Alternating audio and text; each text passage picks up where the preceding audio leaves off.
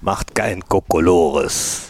Würde ich sagen. Wie, wie lange hast du Zeit? Äh, ich habe Zeit. Hab um einen Uhr den nächsten Termin. Ach, dann. Natürlich habe ich auch noch ein bisschen was zur Arbeit. Ja, das kann ich mir vorstellen. Aber darüber reden wir jetzt. Ja. Fohlen-Podcast, der Talk von Borussia Mönchengladbach.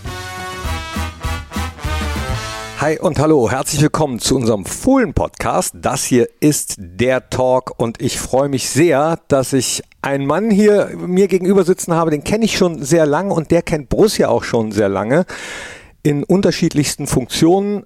Jetzt ist er als Geschäftsführer und Direktor Medien, Kommunikation und Marketing vor mir. Markus Aretz ist da. Hallo Knipp. Äh, Stimmt nicht ganz, was du gesagt hast. Wollte ich gerade fragen. Der Direktor Medienmarketing bin ich nicht mehr. Jetzt bin ich Geschäftsführer. Ähm, Kommunikation, Marketing gehört zu meinem Aufgabenbereich weiterhin, aber den Direktorposten gibt es jetzt nicht mehr. Ah, das wollte ich nämlich gerade fragen, ob, ob man dann beides gleichzeitig sein kann oder ist. Kann man nicht. Nee, kann man nicht. Haben wir abgeschafft. Ja, äh, wir sprechen auch darüber. Wir sprechen auch über die gestrige ähm, Jahreshauptversammlung, Mitgliederversammlung ähm, aber wir sprechen natürlich auch über deinen Werdegang bei Borussia, nicht nur als Mitarbeiter, äh, sondern auch als Fan.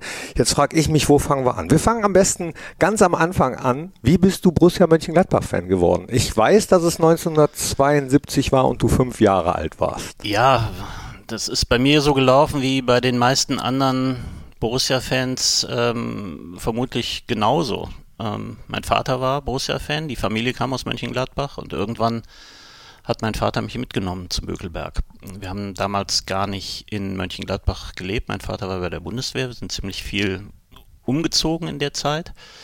Ähm, sind dann an Wochenenden oft in Mönchengladbach gewesen, weil die Familie meiner Eltern, beider Eltern aus Mönchengladbach kamen. Dann sind wir oft hier hingefahren. Mein Vater hat, hat das dann gerne so organisiert, dass das Wochenenden waren, an denen Borussia gespielt hat. Und dann traf sich immer die ganze Familie bei meinem Opa. Auf der Eikener Straße hat er gewohnt hat mich immer schon als kleiner Junge fasziniert. Ich habe mich dann immer ans äh, Wohnzimmerfenster gesetzt im ersten Stock und habe rausgeguckt, wenn die Fans unten auf der Eigner Straße vorbeigingen. Die kamen vom Bahnhof und gingen dann die Eigner, Stra Eigner Straße entlang. Da waren ja vielen, vielen Kneipen auch, in denen man so ein bisschen vorgetrunken hat. Und dann ging es für die Fans hoch zum Bökelberg. Und irgendwann war ich dann alt genug, dass mein Vater mich mitgenommen hat. Also es war immer Treffpunkt bei meinem Opa, da waren ja die ganzen Onkels. Da hat meine Oma dann immer einen riesen Topf Moriubel gekocht, dann wurde Moriubel gegessen mit allen Onkels und Cousins und dann ging es hoch zum Bökelberg. Und ja, es war 71 oder 72, ähm, da hat mein Vater mich zum ersten Mal mitgenommen. Ich weiß noch, dass es ein Spiel gegen Fortuna Düsseldorf war. Ich erinnere mich an deren Trikots, die waren damals rot-blau gestreift. Und ich weiß, dass Borussia verloren hat. 2-1, glaube ich. Aber ich war dann natürlich angefixt. Sowieso schon durch meinen Vater und da war klar, das ist jetzt meine große Liebe. Und war das dann auch immer das Ritual, Muro Jubel und dann Fußball?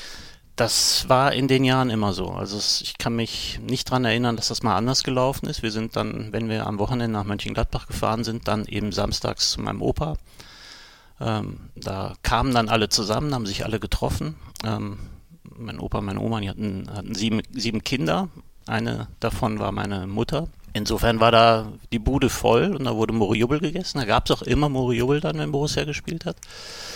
Ja, und dann sind wir hoch zum Bökelberg gegangen und wir Kinder sind immer irgendwie umsonst mit reingeschlüpft. Ich kann mich noch erinnern, äh, mein Vater hat dann sein Ticket bezahlt am Kassenhäuschen und ich bin unten durchgelaufen, so unter dem Fenster. Aber ich glaube, für Kinder in dem Alter war sowieso der Eintritt frei. Ich weiß es nicht mehr genau. Naja, damals auf dem Bökelberg war es ja auch so, dass in der zweiten Halbzeit oft die Tore geöffnet wurden. Ja, das kam dann später. Das kam dann später, als ich nicht mehr mit meinem Vater hingegangen bin, sondern mit Freunden. Dann haben wir das in der Zeit, als das Taschengeld noch nicht so üppig floss, auch äh, gerne genutzt, dass wir darauf gewartet haben, dass die Tore aufgemacht wurden. Du hast gesagt, ihr seid viel umgezogen. Im Ausland hast du auch gelebt. Ja, habe ähm, in Belgien und in Holland gelebt. Ähm, als mit meinen Eltern, als mein Vater dort stationiert war und habe später noch ähm, in Rumänien und in der Türkei gelebt. Also viel rumgekommen. Äh, hast du dich damals dann auch für Fußball interessiert oder also außerhalb Borussias und dann internationalen Fußball schon geguckt? Ich habe mich immer für Fußball interessiert, war immer mein großes Hobby. Ich habe Fußball gespielt, ähm, war wirklich leidenschaftlicher Borussia-Fan mit allem, was dazugehört. Ich hatte mein, mein Kinderzimmer voll mit Postern von Borussia-Spielern. Ähm, ich habe die Spiele nachgespielt. All das, was du wahrscheinlich auch gemacht hast, was jeder, jeder Junge gemacht hat damals. Ähm, und habe so richtig mitgefiebert. Wir haben Fernsehen geguckt, ähm, wenn Borussia im Europapokal gespielt hat. Ich kann mich daran erinnern, dass ich ähm, nachts dann geweckt wurde. Was heißt nachts? Ich glaube damals diese Europapokalspiele, die kamen ja nicht live, sondern kamen Zusammenfassungen irgendwann um 11 Uhr. Und dann musste ich um sieben oder acht ins Bett und wurde dann geweckt nachher und durfte mit meinem Vater dann zusammen Borussia gucken spät. Das waren auch immer Highlights. Ja, können sich die Jüngeren gar nicht mehr vorstellen, dass nicht alles live übertragen wurde? Ja, selbst so Spiele Real Madrid, Viertelfinale, Europapokal der Landesmeister kamen nicht live, sondern äh, hat man sich dann die Zusammenfassung angeguckt. Sehr lange Zusammenfassung, aber das Spiel war im Grunde da schon gelaufen. Ja, absoluter Wahnsinn, äh, was sich so im Laufe der Jahre getan hat. Gehen wir mal weiter. Dann äh, bist du dem Fußball treu geblieben, aber auch der Kommunikation. Auch das hatte ich immer äh, fasziniert bzw. bewegt. Bücher, Lesen, Kommunikation. Ähm, wie bist du erstmal zur Rheinischen Post gekommen? Du warst Redakteur bei der Rheinischen Post? Ja, ich habe zuerst was anderes gemacht. Ich habe nach dem Abitur ähm, mich beim Auswärtigen Amt beworben. Da war ich so ein bisschen angefixt durch die Zeit im Ausland mit meinen Eltern. Ich war in Sprachen auch gut in der Schule, hatte Englisch und Französisch Leistungskurs und wollte was mit Sprachen machen, was im Ausland machen. Habe mich dann beim Auswärtigen Amt beworben, bin genommen worden und habe ähm, diese Diplomatenschule, die damals in Bonn war, besucht, drei Jahre lang und bin dann auch ähm, innerhalb der Ausbildung ein Jahr in Ankara gewesen, in der Türkei an der deutschen Botschaft und nach der Ausbildung also als meine erste Verwendung im Ausland an der deutschen Botschaft in Bukarest in Rumänien. Und das war gerade die Zeit, als dort Ceausescu gestürzt worden war, also direkt danach, war eine spannende Zeit. Da war ich zwei Jahre und habe dann aber für mich die Entscheidung getroffen, dass ich auf jeden Fall jetzt noch studieren möchte, eigentlich mit dem Plan, im Auswärtigen Amt dann eine Stufe höher weiterzumachen. Bin dann zurück nach Deutschland, habe Politik und Geschichte studiert in Köln, habe ähm, eine Wohnung in Mönchengladbach mir genommen, weil ich die schnell bekommen habe und dachte, okay, mache ich jetzt erstmal und ähm, ziehe dann um nach Köln und da ist es nicht mehr zugekommen. Freundin kennengelernt ähm, und dann einfach in Mönchengladbach geblieben. Und dann habe ich während des Studiums mir einen Nebenjob gesucht, um ein bisschen Geld zu verdienen, habe bei der Rheinischen Post in der Sportredaktion angefangen, entsprach mein, meiner Leidenschaft, ähm, Fußball, viel, das, was, man so macht dann als junger freier Mitarbeiter bei einer Zeitung, ähm, Kreisliga, Bezirksliga, Berichterstattung, irgendwann dann auch ähm, als freier Mitarbeiter über Borussia geschrieben, dann habe ich ein Volontariat bekommen bei der Rheinischen Post, bin dann Redakteur geworden bei der Rheinischen Post und habe über Borussia berichtet. Und dann ist Borussia 1999 abgestiegen. Und dann hat man mich angesprochen, wie ich mir vorstellen könnte, zu Borussia zu bekommen. Ja, also wir hören schon, äh, man könnte noch über viel mehr reden, ganz viele spannende Sachen. Ceausescu-Sturz, also das waren sehr bewegende Zeiten, nicht nur fußballerisch gesehen. Äh, aber wir beschränken uns jetzt mal auf Borussia. Vielleicht Gerne. machen wir irgendwann nochmal einen zweiten, längeren Podcast. Dann bist du 1999 eben von Stefan Schippers gefragt worden, der neuer Geschäftsführer war, ob du dir vorstellen könntest, äh, die Seiten sozusagen zu wechseln. Du warst ja bei der RP in der Redaktion und äh, es ist ja dann schon ein Wechsel, ob man auf Vereinsseite geht. Genau. Ähm, ich fand das direkt sehr spannend, die Vorstellung, bei, bei meiner Borussia arbeiten zu dürfen, aber auch mal die andere Seite zu sehen. Ich kannte das ja alles aus, aus der Sicht des berichtenden Journalisten, hatte da auch schon so ein bisschen Einblick bekommen, wie man das als Reporter halt bekommt und fand das dann aber sehr reizvoll, ähm, im Verein zu arbeiten habe mir meine Gedanken dazu gemacht, bin auch von vielen Menschen gewarnt worden natürlich. Borussia ist abgestiegen, war total verschuldet. Ich wollte gerade sagen, ja, Borussia stand ja kurz vor der Insolvenz. Ja, und äh, viele Leute haben mich gewarnt und gesagt, das geht doch nicht lange gut und du hast jetzt einen sicheren Job bei der LP und bei der LP hat man mir auch aufgezeigt, was ich vielleicht machen könnte später. Ich habe das aber trotzdem machen wollen und habe mir gesagt damals, wenn es jetzt nur ein, zwei Jahre sind, dann hast du es mal gesehen und dann gehst du halt zurück in Journalismus. Du hast in einem anderen Interview gesagt, ich habe mir erstmal äh, alles genau angeschaut, auch wie die Verbindungen zu anderen Journalisten sind oder so. Wie war die Anfangszeit, wenn du dich zurückerinnerst? Ja, das ist eine Zeit, die ist mit heute überhaupt nicht mehr zu vergleichen. Also ich war damals ein Ein-Mann-Betrieb in der Pressestelle. Ich war der Pressesprecher und sonst gab es da aber auch keinen. Ähm, und natürlich war das für mich alles neu und spannend ähm, mitzukriegen, wie so die Abläufe im Club sind, wie es auf der anderen Seite von Reporterseite her ist, das wusste ich ja. Und das hat mir aber auch sehr geholfen, ähm, in diesen Job einzusteigen, weil ich wusste, wie Redaktionen arbeiten, worauf es ankommt und was für die Journalisten wichtig ist. Und ich habe meinen Job dann auch von Anfang an so verstanden, dass ich im Sinne von Borussia versucht habe, den Reportern, den Medien die Arbeit auch leicht zu machen. Das heißt, ihnen das zu geben, was sie für ihre Arbeit brauchen, gute Arbeitsbedingungen zu verschaffen, Zugang zu Spielern, Trainern, Offiziellen zu verschaffen und so weiter. Die Zeit damals kann man mit heute überhaupt nicht vergleichen. Borussia hatte noch keine Homepage, Internet war so in den ersten Zügen. Wir haben noch mit dem Telefaxgerät gearbeitet, um Pressemitteilungen rauszuschicken. Also es ist wirklich Steinzeit aus heutiger Sicht. 1999. Gar ja. so lange her. Und dein erster Trainer, mit dem du zusammengearbeitet hast, war Rainer Bonhoff? Genau, Rainer Bonhoff hatte ja im Herbst 98, ich glaube November 1998 übernommen. Da war Borussia schon abgeschlagen letzter und das war so der, der letzte Versuch der Vereinsführung, den Club noch vor dem Abstieg zu retten. Das hat Rainer le leider nicht hingekriegt. Da stimmte auch schon ganz viel nicht in der Mannschaft. Dann ist Borussia abgestiegen und ähm, spielte dann zweite Liga, als ich angefangen habe. Und Rainer Bonhoff war mein erster Trainer, damals mit Jörg Schmatke als Co-Trainer. Und dann hat er aber leider die ersten drei Spiele in der zweiten Liga verloren. Dann kam Hans Meyer. Ich kann mir vorstellen, so wie ich Hans einschätze, dass das gar nicht immer so einfach war, als Pressesprecher zu vermitteln zwischen Journalisten und Hans. Genau, das war wirklich dann eine, eine sehr spannende Zeit mit Hans Meyer. Für mich auch eine tolle Zeit, mit so einem erfahrenen Trainer zu arbeiten, aber oft auch eine schwierige Zeit oder viele schwierige Situationen, weil Hans jemand war, der keinem keiner Auseinandersetzung, mm, auch keinem Streit aus dem Weg gegangen ist und gesagt hat, was er sagen wollte und sich auch nicht gescheut hat, ähm, in einen Konflikt auch mal mit den Medien zu gehen kann mich an viele Interviewsituationen oder Pressekonferenzen erinnern, wo es richtig gerappelt hat. Ähm, ja, wo ich dann auch oft nachher Gespräche führen musste mit Journalisten, die sich schlecht behandelt fühlten. Auf der anderen Seite aber auch durchaus der Meinung war, dass, dass Hans Meyer mit Recht das gesagt hat, was er gesagt hat. Äh, aber da stand ich schon ab und zu so ein bisschen zwischen den Stühlen, musste vermitteln und dafür sorgen, dass das Verhältnis trotzdem gut blieb. Ähm, ja, es war ja für Borussia auch eine schwierige Zeit damals, ähm, nach dem Absturz in die zweite Liga sich wieder zu berappeln. Das hat ja, ja zum Glück relativ schnell geklappt, nicht mit dem direkten Wiederaufstieg. Ich glaube, wir sind Fünfter geworden dann in der ersten Saison mit Hans. Ähm, aber dann kam ja der Aufstieg in der, in der Saison danach. Die, dieses Vermitteln, dieses ähm, ja, äh, diplomatische, da könnte dir vielleicht die Zeit im Auswärtigen Amt geholfen haben, oder? Ja, sagen viele.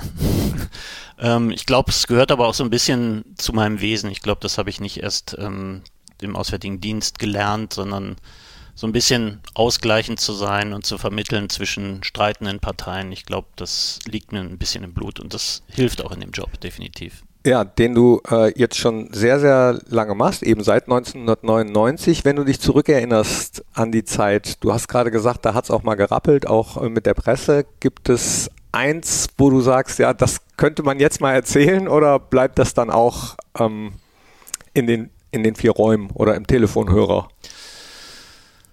Ja, das sind Sachen, wenn ich die jetzt erzählen würde, dann äh, müsste, ich, müsste ich Dinge erzählen, die vielleicht den einen oder anderen jo Journalisten sehr ärgern würden. Das möchte ich eigentlich nicht. Also es sind da sicher Dinge passiert, die auch von Seiten der Journalisten gar nicht in Ordnung waren. Sicher hat auch Hans das ein oder mal ein bisschen ist ein bisschen zu weit gegangen. Ähm, immer im Interesse seiner Arbeit und seiner Mannschaft und des Vereins.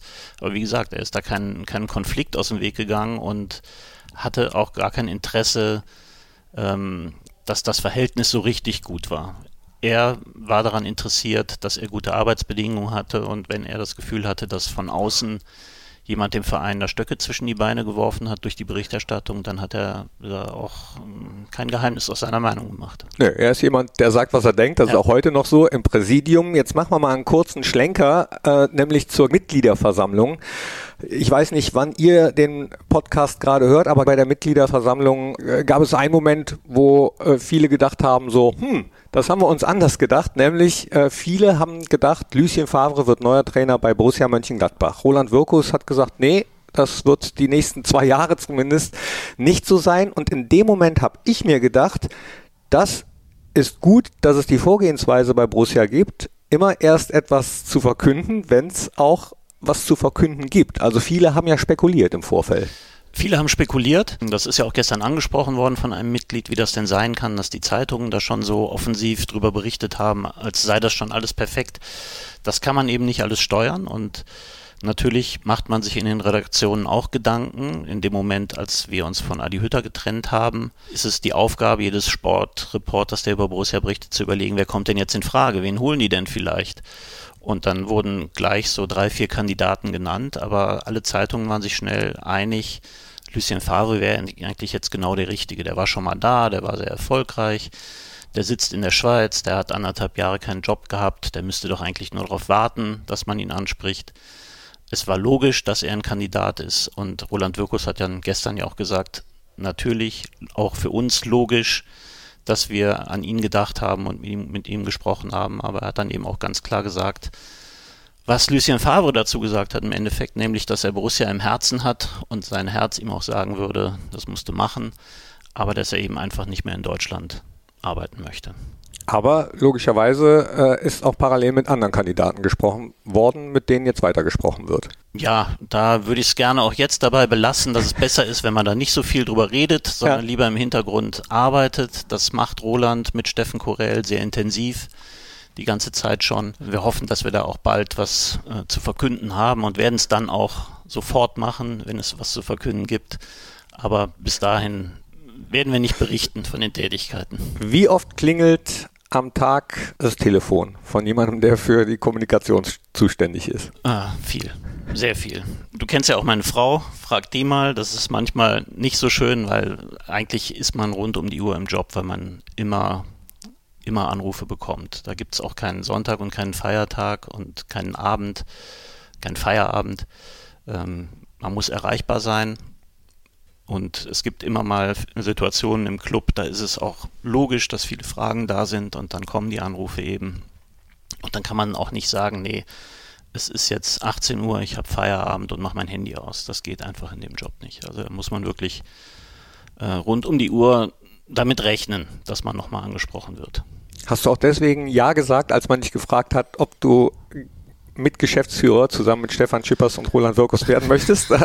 nee, das spielte da keine Rolle. Ich, ich fürchte, so schnell wird sich daran nichts ändern, dass ich angerufen werde. Ich hoffe, dass es mit der Zeit ähm, schon so ist, dass auch die Kollegen, die jetzt auf meinen alten Posten gerückt sind, da auch mehr zu Ansprechpartnern werden. Das wird, wird so sein müssen. Aber nee, das hat keine Rolle gespielt. Das habe ich ja gern gemacht. Springen wir nochmal zurück äh, auf die Gegenwart, kommen, kommen wir später auch nochmal, aber äh, du hast eben hauptsächlich dann Hans angesprochen, aber du hast ja mit insgesamt 16 Trainern zusammengearbeitet, mit Hans gleich zweimal, mit Ewald Lien, mit Holger Fach, mit Horst Köppel, da auch zweimal, Dick Advokat, Jupp Heinkes, Juslu, Kai Christian Ziege, Michael Fronzek, Lucien Favre, André Schubert, Dieter Hecking, Marco Rose und zuletzt mit Adi Hütter. Ich kann mir vorstellen. Jetzt fragt nicht, mit wem war es am schönsten? Ja.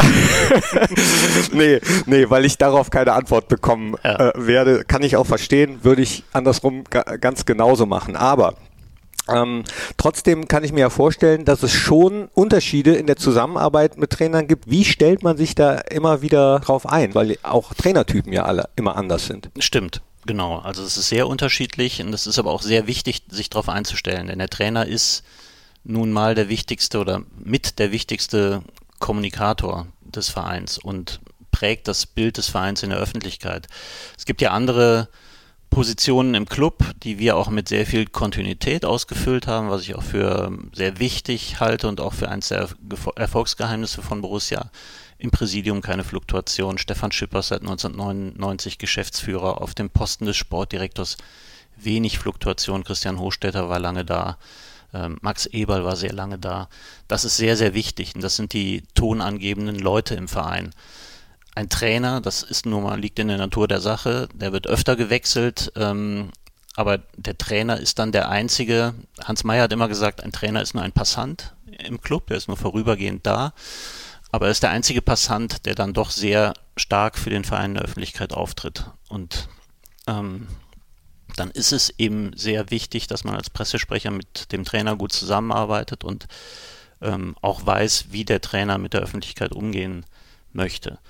Und meine erste, äh, mein erster Job oder das erste, was ich gemacht habe, wenn ein neuer Trainer anfing, immer, dass ich mich mit ihm eine Stunde hingesetzt habe und alles besprochen habe. Wann möchtest du Pressekonferenz machen? Wie machst du das mit Interviews nach dem Spiel?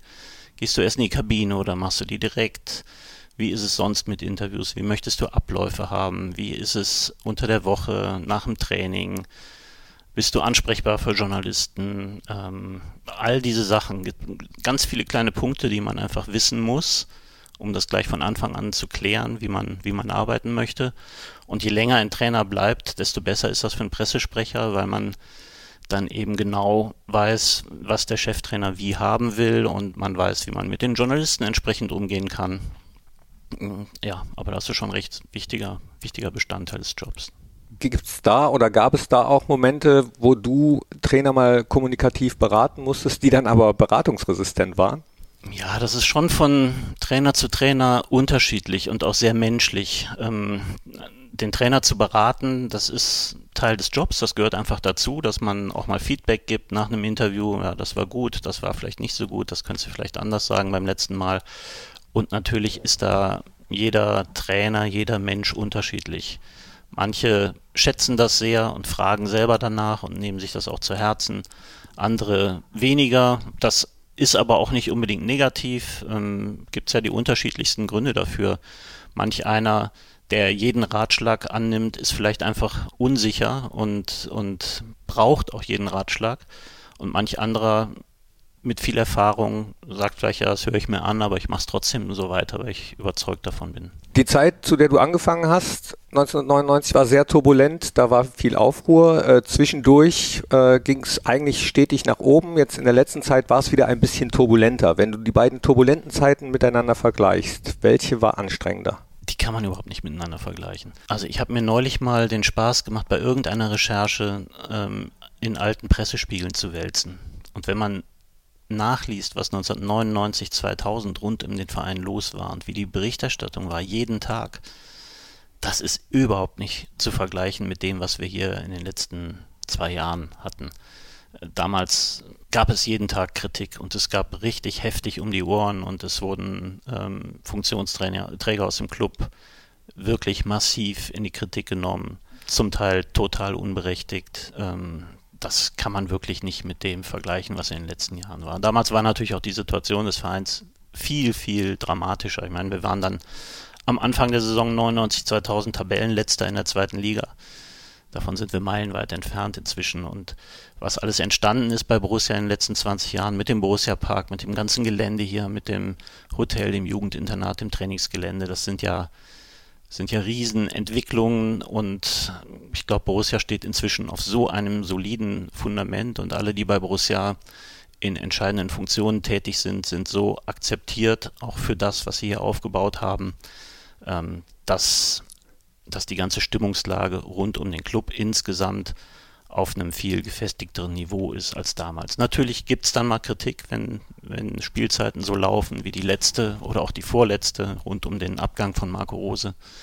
Aber trotzdem würde ich sagen, kein Vergleich zu 99. Ja, was gut ist, Roland Wirkus und ihr habt auf der Mitgliederversammlung auch was gesagt. Das hat man sich schon gedacht, aber dass ihr euch nach dem Stuttgart-Spiel zum Beispiel alle zusammengesetzt habt und gesagt habt, so, jetzt gibt es eine andere Zielsetzung und wir müssen aber Ruhe bewahren, um den Abstieg zu vermeiden, was der Worst Case wahrscheinlich äh, geworden wäre. Und da ab diesem Moment wieder das gemacht hat, was Borussia in den letzten Jahren stark gemacht hat, nämlich Ruhe bewahren.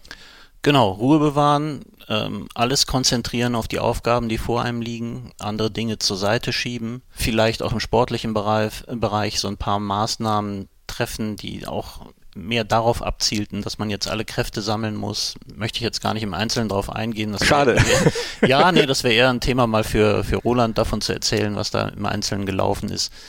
Ähm, das hat ja Gott sei Dank auch funktioniert. Dann kamen diese beiden sehr, sehr wichtigen Spiele gegen Hertha BSC und in Bochum. Ich erinnere mich noch vor dem Spiel gegen Hertha, ähm, dass die Bildzeitung die schöne Schlagzeile gemacht hat, das Entlassico, also nicht Klassiko, sondern Entlassico. Ja.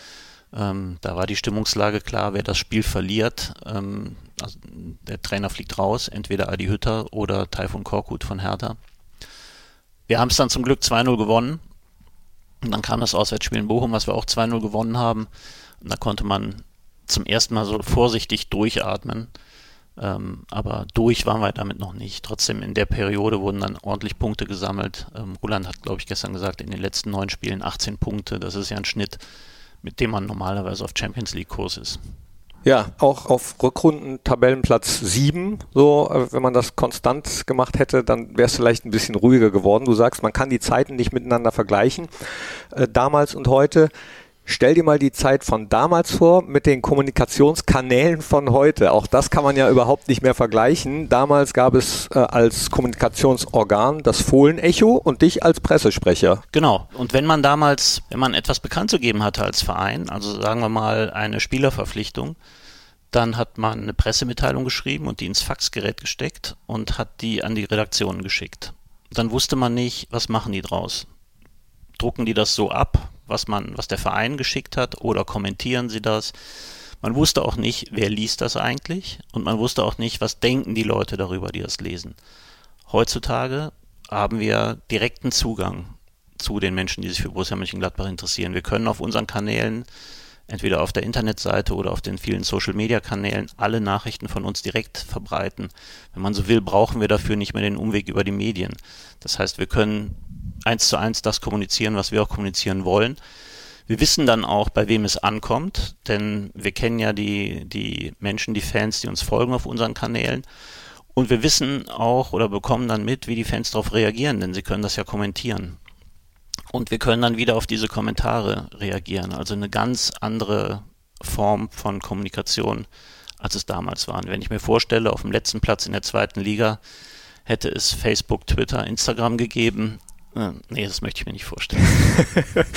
ja, inwieweit ist es eigentlich schwierig, äh, da zu abstrahieren, was man sich zu Herzen nimmt und was nicht? Das ist tatsächlich schwierig. Ich rate auch immer jeden Einzelpersonen, also vor allen Dingen Trainern oder Sportdirektoren, sich damit nicht zu beschäftigen. Denn was da zum Teil an Müll und an persönlichen Beleidigungen abgesondert wird, ähm, das, das darf man sich einfach nicht zu Herzen nehmen. Das ist ja auch vielfach oder fast immer anonym. Man weiß überhaupt nicht, wer da was reinschreibt. Ähm, wenn man anfängt, sich das zu Herzen zu nehmen, dann kann man diesen Job gar nicht machen. Das wird jedem so gehen, der in der Öffentlichkeit steht, ob das Künstler sind, Musiker oder Politiker. Ähm, wie gesagt, mein Rat ist, ist immer, beschäftigt euch damit nicht. Wenn ihr mal wissen wollt, wie, wie die Stimmungslage in der Öffentlichkeit ist oder in den Medien ist, dann gibt es Leute im Verein hier, die das täglich auswerten und dann können wir euch auch sagen, wie das eine oder andere ankommt, aber macht nicht den Fehler, euch das alles selber durchzulesen. Gibt es Schulungen für Trainer, für Spieler, äh, was soziale Netzwerke betrifft? Oder überhaupt Medienarbeit, Kommunikationsarbeit? Ja, mit, ähm, mit den Spielern machen wir das in regelmäßigen Abständen, vor allen Dingen mit jungen Spielern, teils auch schon im Nachwuchsbereich, denn heutzutage wird ja jeder Jugendliche mit, ähm, mit all diesen sozialen Netzwerken schon groß und viele Kinder und Jugendliche sind ja schon bei Instagram aktiv oder bei, meistens jetzt fängt es ja mit TikTok an oder ähnlichem. Und natürlich sagen wir den Spielern, schon, was sie dort machen können selber, was sie auch an Vereinsinhalten verbreiten können, was sie besser nicht machen. Da gibt es so ungeschriebene Gesetze, dass man zum Beispiel aus der Kabine keine Fotos verschickt oder auch aus Dingen, die intern besprochen werden, nichts auf den sozialen Kanälen verbreitet. Ich erinnere mich, dass meine Aufstellung schon äh, vor dem Spiel rausging. Ne? Eine Aufstellung war es nicht. Ich erinnere mich, dass mal Mike Hanke mh, morgens erfahren hat, dass er nicht im Kader ist und dann ist er nach Hause gefahren und hat geschrieben, irgendwas Mist. Bin ich dabei, hat so ein bisschen seinen Unmut da geäußert und dadurch konnte der Gegner Rückschlüsse ziehen auf die Kaderbesetzung und die Mannschaftsaufstellung und das ist natürlich nicht im Sinne des Trainers. Nee. Also solche, über solche Sachen spricht man. Wir sammeln auch immer das Jahr über so die, die kleinen Worst Practice Beispiele, also Dinge, die schlecht gemacht werden in der Fußballszene von anderen Spielern bei anderen Vereinen, zeigen das unseren Spielern, sagen, macht das so nicht. Und vor allen Dingen bieten wir aber unsere Hilfe an, dass wir ihnen sagen, ähm, was könnt ihr machen, auf welchen Kanälen und welche Kanäle sind die richtigen, wenn ihr dies und das machen wollt. Die Spieler sind aber oft auch schon über ihre Berateragenturen dort auch, auch durch, mit Hilfestellung unterstützt. Ja, auch das hat sich wahrscheinlich geändert. Ne? Gab es 1999 schon so viele Berater? Berater, glaube ich, gab es damals auch schon, noch nicht so viele wie heute, aber auch das Geschäft war noch nicht so groß wie heute. Und ähm, dass die Berater dann auch Medienberater noch in ihren Agenturen dabei hatten, das gab es damals noch nicht. Machen wir nochmal einen kurzen Aktualitätsschlenker. Wenn jetzt äh, Toni Kroos Spieler von Borussia Mönchengladbach gewesen wäre und äh, ja, dieses Interview mit Nils Karben gegeben hätte, wie würde man in so einer Situation reagieren? Also ich habe bisschen Verständnis für beide irgendwie. Ich auch. Reagieren kann man ja da nur im Nachhinein. Das kann man in dem Moment nicht aufhalten. Und so wie das gewesen ist, ich habe es nur kurz in einem Foto gesehen, mitten auf dem Spielfeld, Wahrscheinlich auch nicht so, dass da ein Pressesprecher von Real dabei war, sondern das ZDF-Team hat sich den Toni geschnappt. Man spricht ja die, die gleiche Sprache. Hey Toni, kannst du schnell ein Interview machen? Nee, war, war jemand dabei. War jemand dabei, ja. ja. Mhm. Trotzdem, da springt man ja nicht dazwischen. Ähm, da kann man nur nachher versuchen, das irgendwie wieder glatt zu kriegen, indem man mit dem Reporter vom ZDF spricht und mit dem Spieler spricht und im besten Fall sie dazu kriegt, dass sie sich nachher die Hand geben und sagen, ja, komm, war vielleicht blöd von mir gefragt und war auch blöd von mir in meiner Reaktion. Da sollte dann nicht so eine Riesengeschichte draus entstehen, im besten Fall, wie das jetzt passiert ist. Aber wie du habe ich für beide Seiten ein bisschen Verständnis. Ja, auch da spielen natürlich die sozialen Netzwerke eine Rolle. Klar. Und zwar nicht nur in den Reaktionen auf dieses Interview, sondern auch in der Herangehensweise, wie Interviews bewertet werden im Allgemeinen. Also Sportjournalismus oder Journalismus im Allgemeinen. Manchmal hat man ja das Gefühl, dass das Sport Journalisten oder Journalisten dann nur noch Stichwortgeber sein sollen. Aber das darf ja auch nicht sein. Das darf auch nicht sein. Deswegen finde ich auch, dass der Umgang von Toni Kroos nicht so richtig gut war. Ich finde, er hätte anders damit umgehen können. Ich verstehe, dass er kein Verständnis hatte für den Ansatz der Fragen. Er hat ein paar Minuten vorher die, die Champions League gewonnen mit Real Madrid. Er war voller Emotionen und man hat gefeiert und dann kommen gleich zwei kritische Fragen. Hätte man anders aufbauen können, aber Toni hätte da im Interview vielleicht auch anders mit umgehen können. Hätte er auch sagen können, da habe ich jetzt wenig Verständnis für. Ähm, vielleicht reden wir erstmal darüber, dass wir gerade die Champions League gewonnen haben und nicht zum fünften Mal. Da möchte ich jetzt lieber was für erzählen und dann können wir am Schluss dann auch noch drüber reden, dass es Liverpool uns ganz schön schwer gemacht hat. Das hätte ich jetzt souveräner gefunden souverän ist, glaube ich, das Wort, was es dann trifft, war es in dem Moment nicht. Aber äh, so kurz nach einem Champions League-Finale. Man kann auch nicht immer souverän sein. Es geht, gibt ja. Situationen, da geht es einfach nicht und ähm, dann muss man auch Verständnis dafür haben, dass, dass äh, mal so eine Reaktion kommt von einem Spieler. Ich glaube, Toni Kroos weiß auch, dass er das irgendwie besser hätte hinkriegen können, aber man muss ihm jetzt auch nicht ähm, bis ans Ende aller Tage vorwerfen, dass er da total falsch gehandelt hat. Nee, gibt Schlimmeres als missglückte Interviews. Absolut. Vor allem im Sport. So.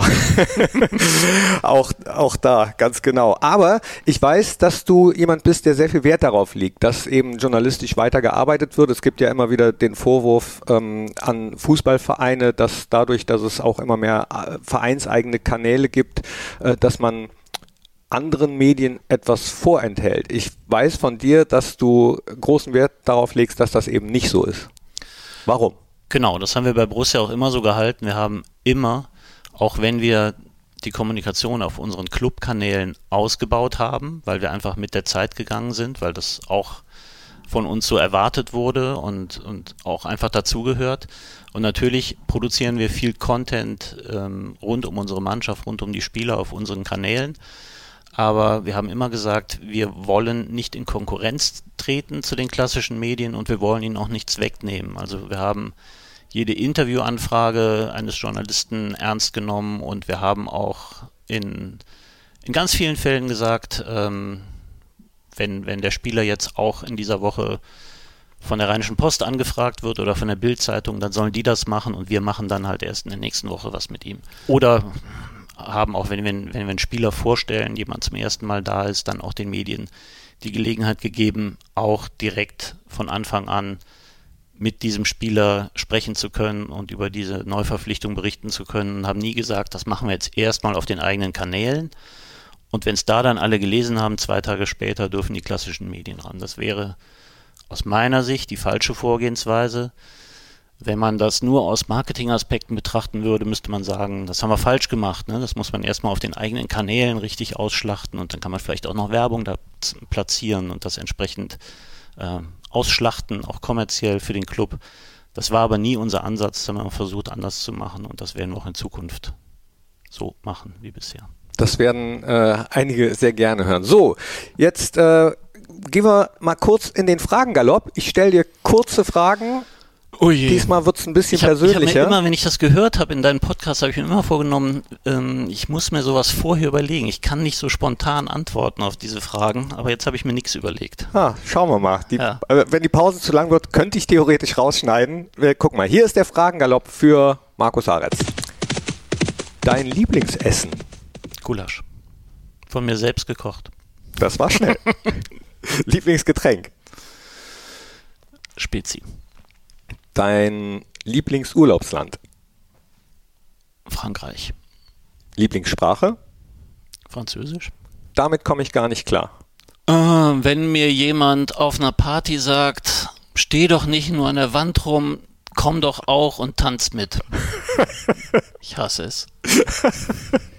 Ist offenbar schon mal vorgekommen. Gott sei Dank bin ich nicht mehr so oft auf Partys. Ich liebe, Sehr vieles, also was ich gerne mache, meinst du damit? Ich liebe es, Freunde zu treffen, ein paar Bier zu trinken und mich dabei gut zu unterhalten. diese Nachricht hätte ich mir gern gespart. Sicher die eine oder andere ähm, Trainerentlassung, so Momente, wenn man sich von jemand trennt, mit dem man jahrelang sehr gut zusammengearbeitet hat. Ich weiß noch, als Hans Meyer damals das erste Mal gegangen ist, das hat mich schon ziemlich getroffen, weil, weil mir es so Spaß gemacht hat mit ihm oder auch mit Lucien Favre, als er uns verlassen hat. Ähm, das sind so Nachrichten, die man nicht gerne rausgibt. Nicht nur, weil man weiß, jetzt kommt richtig viel Arbeit auf einen zu und jetzt brennt der Baum mal ein paar Tage lang, sondern weil es einen auch persönlich so ein bisschen betrifft. Dann machen wir die schöneren. Meine Lieblingsschlagzeile. Die habe ich noch nicht gele gelesen, die wäre Borussia holt einen Titel. Ja, dann äh, das schließt an oder nimmt die nächste Frage vorweg. Den Tag möchte ich gerne erleben. Den Tag, wenn es auf einen Tag abzielt, dann würde ich den Tag gerne erleben, wo wir in der Europa League den Titel gewinnen. Oder auch in der Conference League, finde ich übrigens genauso cool. Welcher Trainer hat dir als Pressesprecher die meiste Arbeit bereitet? Haben wir fast schon beantwortet? Oder Mm, ja, ich würde schon sagen Hans Meyer, weil er so, so streitfähig war. Aber es hat auch vielleicht am meisten Spaß gemacht. welches ist das schönste Borussia-Trikot? Mein Lieblingstrikot ist eins von Anfang der 70er Jahre, das mit dem schwarz-grünen Streifen An der Seite. an der Seite. Ja, So, gehen wir mal ganz kurz durch. Beim Essen hast du gesagt, Gulasch von dir selbst gekocht. Jetzt wollen wir natürlich alle wissen, wie kocht man bestes Gulasch? Oder besten? Nee, der, der Gulasch heißt, ne? Der, Manche sagen das, manche sagen der, ich weiß gar nicht. Mm, ja. also wie kocht man am besten Gulasch? So, Ja, da gibt es ja die unterschiedlichsten Rezepte. Es fängt damit an, welches Fleisch nimmt man. Nimmt man nur Rindfleisch, mischt man Rind- und Schweinefleisch oder auch nimmt man Lammfleisch mit rein. Jeder, machst du's? jeder so wie es. Ich mische gerne Rind- und Schweinefleisch dabei. Paprika gehört dazu, Zwiebeln. Aber ich muss jetzt kein Kochrezept hier ausplaudern, oder? N- äh, musst du nicht. Aber den einen oder die anderen interessiert vielleicht auch Rotwein das. mit drin, das ist wichtig. Ja, vielleicht ist das auch mein ganz persönliches Interesse. Lübo Popken äh, hat mich immer dafür gerüffelt, dass ich ständig Currywurst-Fragen gestellt habe. Also egal. Du isst halt gerne. Ja, ich, ich esse wirklich gerne. Das ist ja auch was Schönes. Damit komme ich gar nicht klar. Da hast du gesagt, äh, auf einer Party, wenn dich jemand dazu auffordert, jetzt steh doch nicht nur rum und tanz mal. Wie hast du dann zum Beispiel äh, die Champions League-Teilnahme gefeiert? Ja, nicht tanzend. Bin kein Tänzer und bin auch bei Partys eher derjenige, der entspannt irgendwo im Hintergrund steht und sich das bunte Treiben anschaut, das aber mit viel Spaß. Bin gerne auf Partys, aber ich bin nicht der, der wild auf der Tanzfläche rumspringt oder Lieder anstimmt, ähm, sondern eher derjenige, der sich das das alles anschaut. Auch nicht beim Aufstieg 2008? Nee, auch da habe ich ordentlich mitgefeiert, aber eher mit einem Bier in, in der Hand und einem, einem Blick aufs Ganze und ja, mit viel Spaß. Ja, Blick aufs Ganze. Wenn man mal einen Blick auf äh, deine ganze Zeit bei Borussia wirft, da war der Abstieg 2007, Aufstieg 2008, dann 2011 die Relegation gegen den VfL Bochum erfolgreich und dann direkt im nächsten Jahr äh, zumindest Quali Champions League Platz 4 erreicht. Es gab 2015 äh, Platz 3, dann 2020 Platz 4.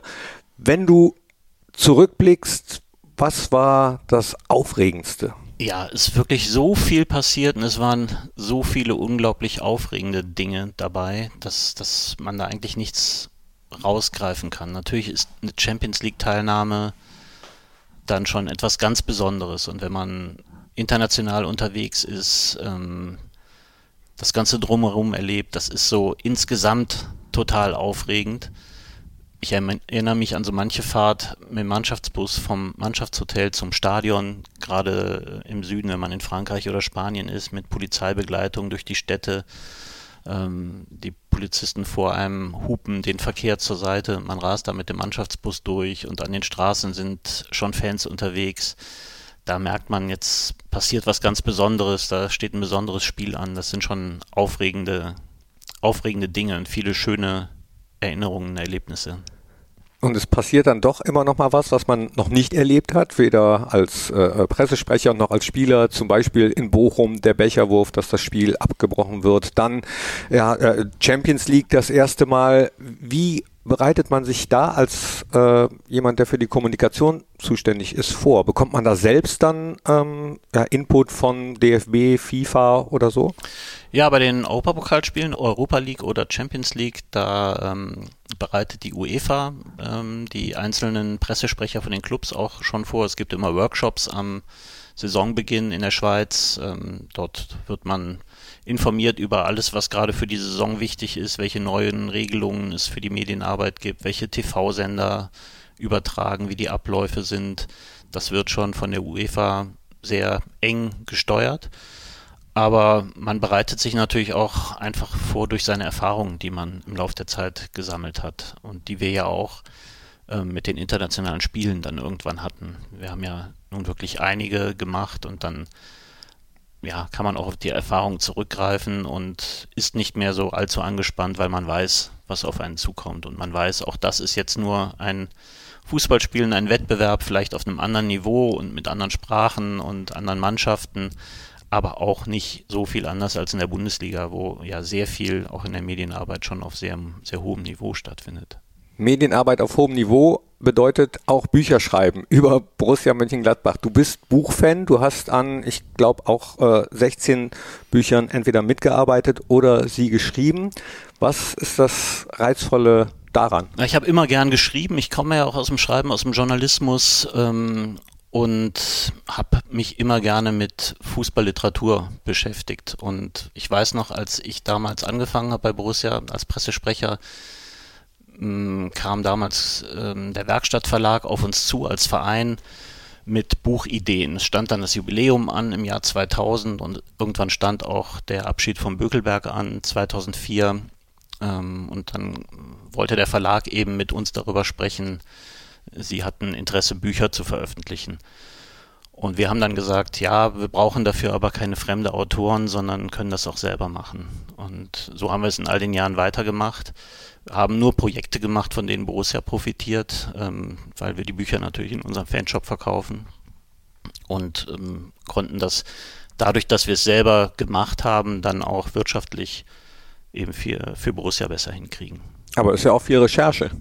Viel Recherche, viel Arbeit, die man dann noch neben seinem Job ähm, in der Freizeit, abends am Wochenende äh, zusätzlich macht, aber das ist ein Hobby. Und die Kollegen, die da mitgearbeitet haben, haben das auch immer als, als super interessantes Hobby gesehen, eben an so einem Borussia-Buch mitschreiben zu können. Es gibt ja auch inzwischen viele Borussia-Bücher, die an, von anderen Verlagen rausgegeben wurde, äh, wurden, die andere Journalisten geschrieben haben. Auch die Projekte haben wir gerne unterstützt, auch bei den Recherchen unterstützt.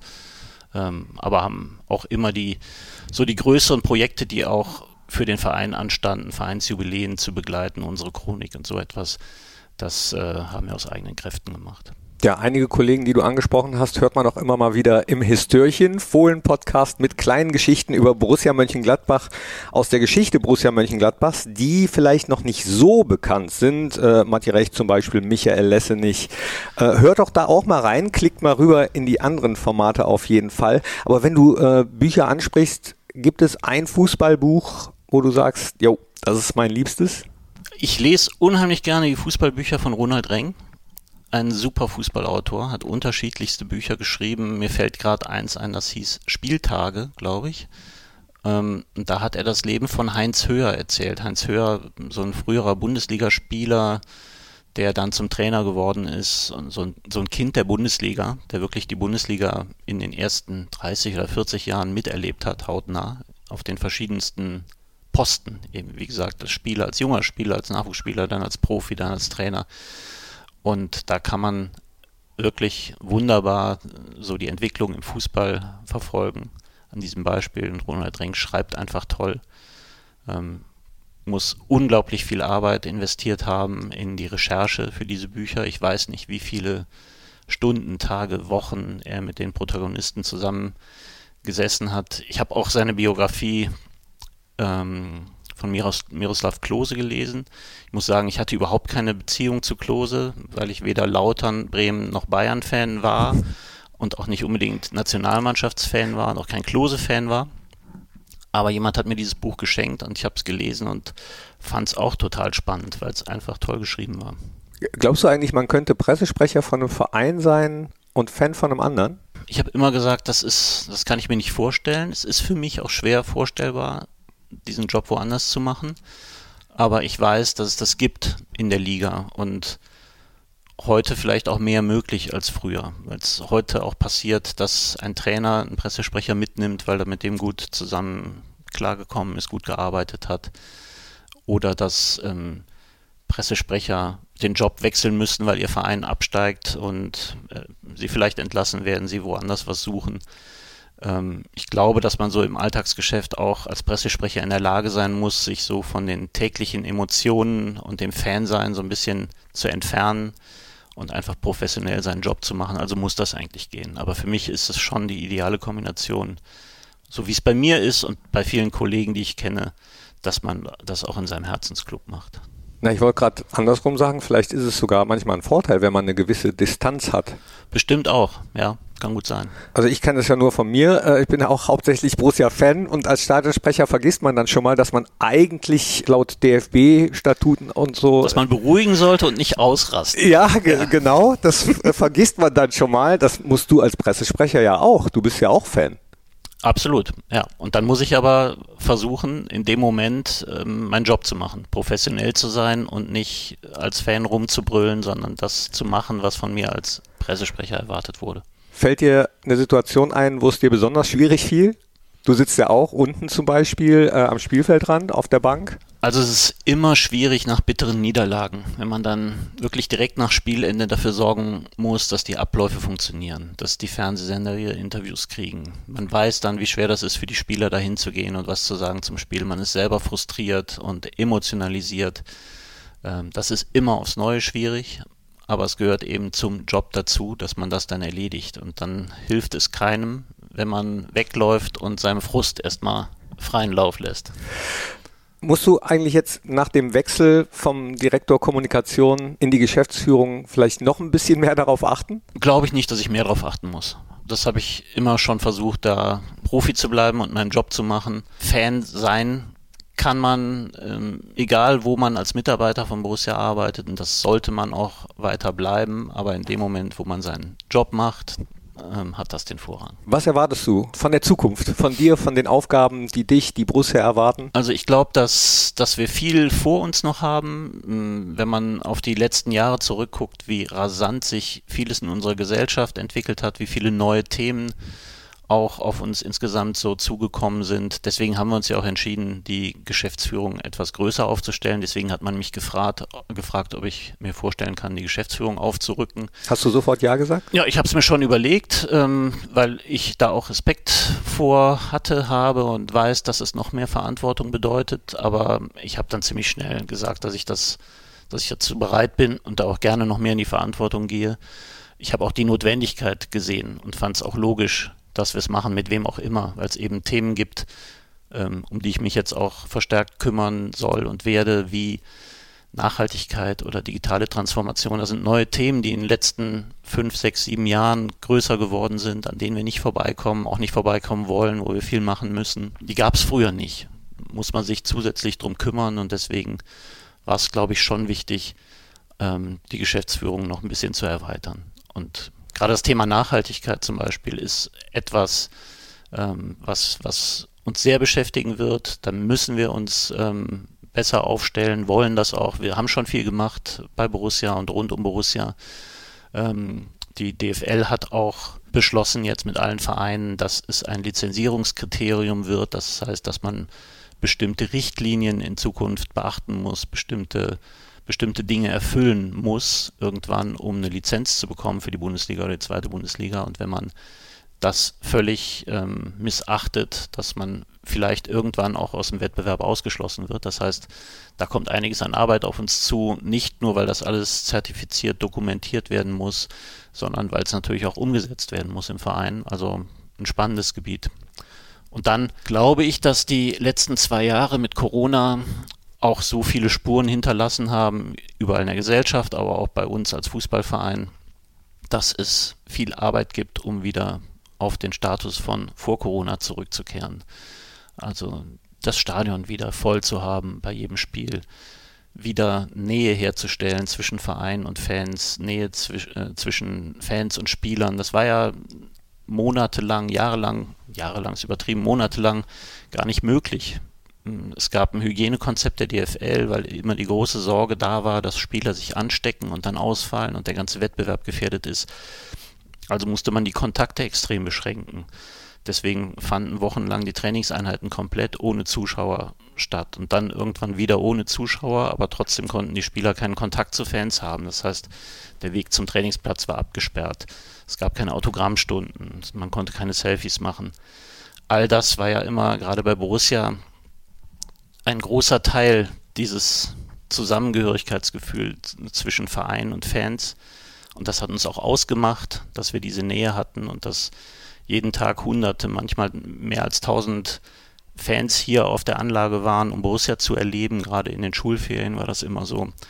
Ähm, dahin wollen wir zurück, unbedingt. Und ich freue mich darauf, dass es jetzt im Sommer wieder möglich ist, dass wir wieder an Tegernsee fahren können ins Trainingslager. Weißt du ja auch, wie das da aussieht, mit 2.000, 3.000 Fans, die die ganze Woche dabei sind und rund, rund um den Platz stehen und ähm, auch mal mit Spielern reden können, dass wir das alles wieder machen können. Oder dass wir unsere große Saisoneröffnung zum ersten Mal seit drei Jahren wieder feiern können, hier als Volksfest im Borussia Park. Das sind einfach Dinge, zu denen wir unbedingt zurückkommen wollen. Aber wir sehen auch alle, dass die zwei Jahre viel mit den Menschen gemacht haben. Vielen fällt das schwer. Der Mensch gewöhnt sich ja sehr schnell an neue Dinge und viele, vielen fällt das schwer, wieder zurückzukommen.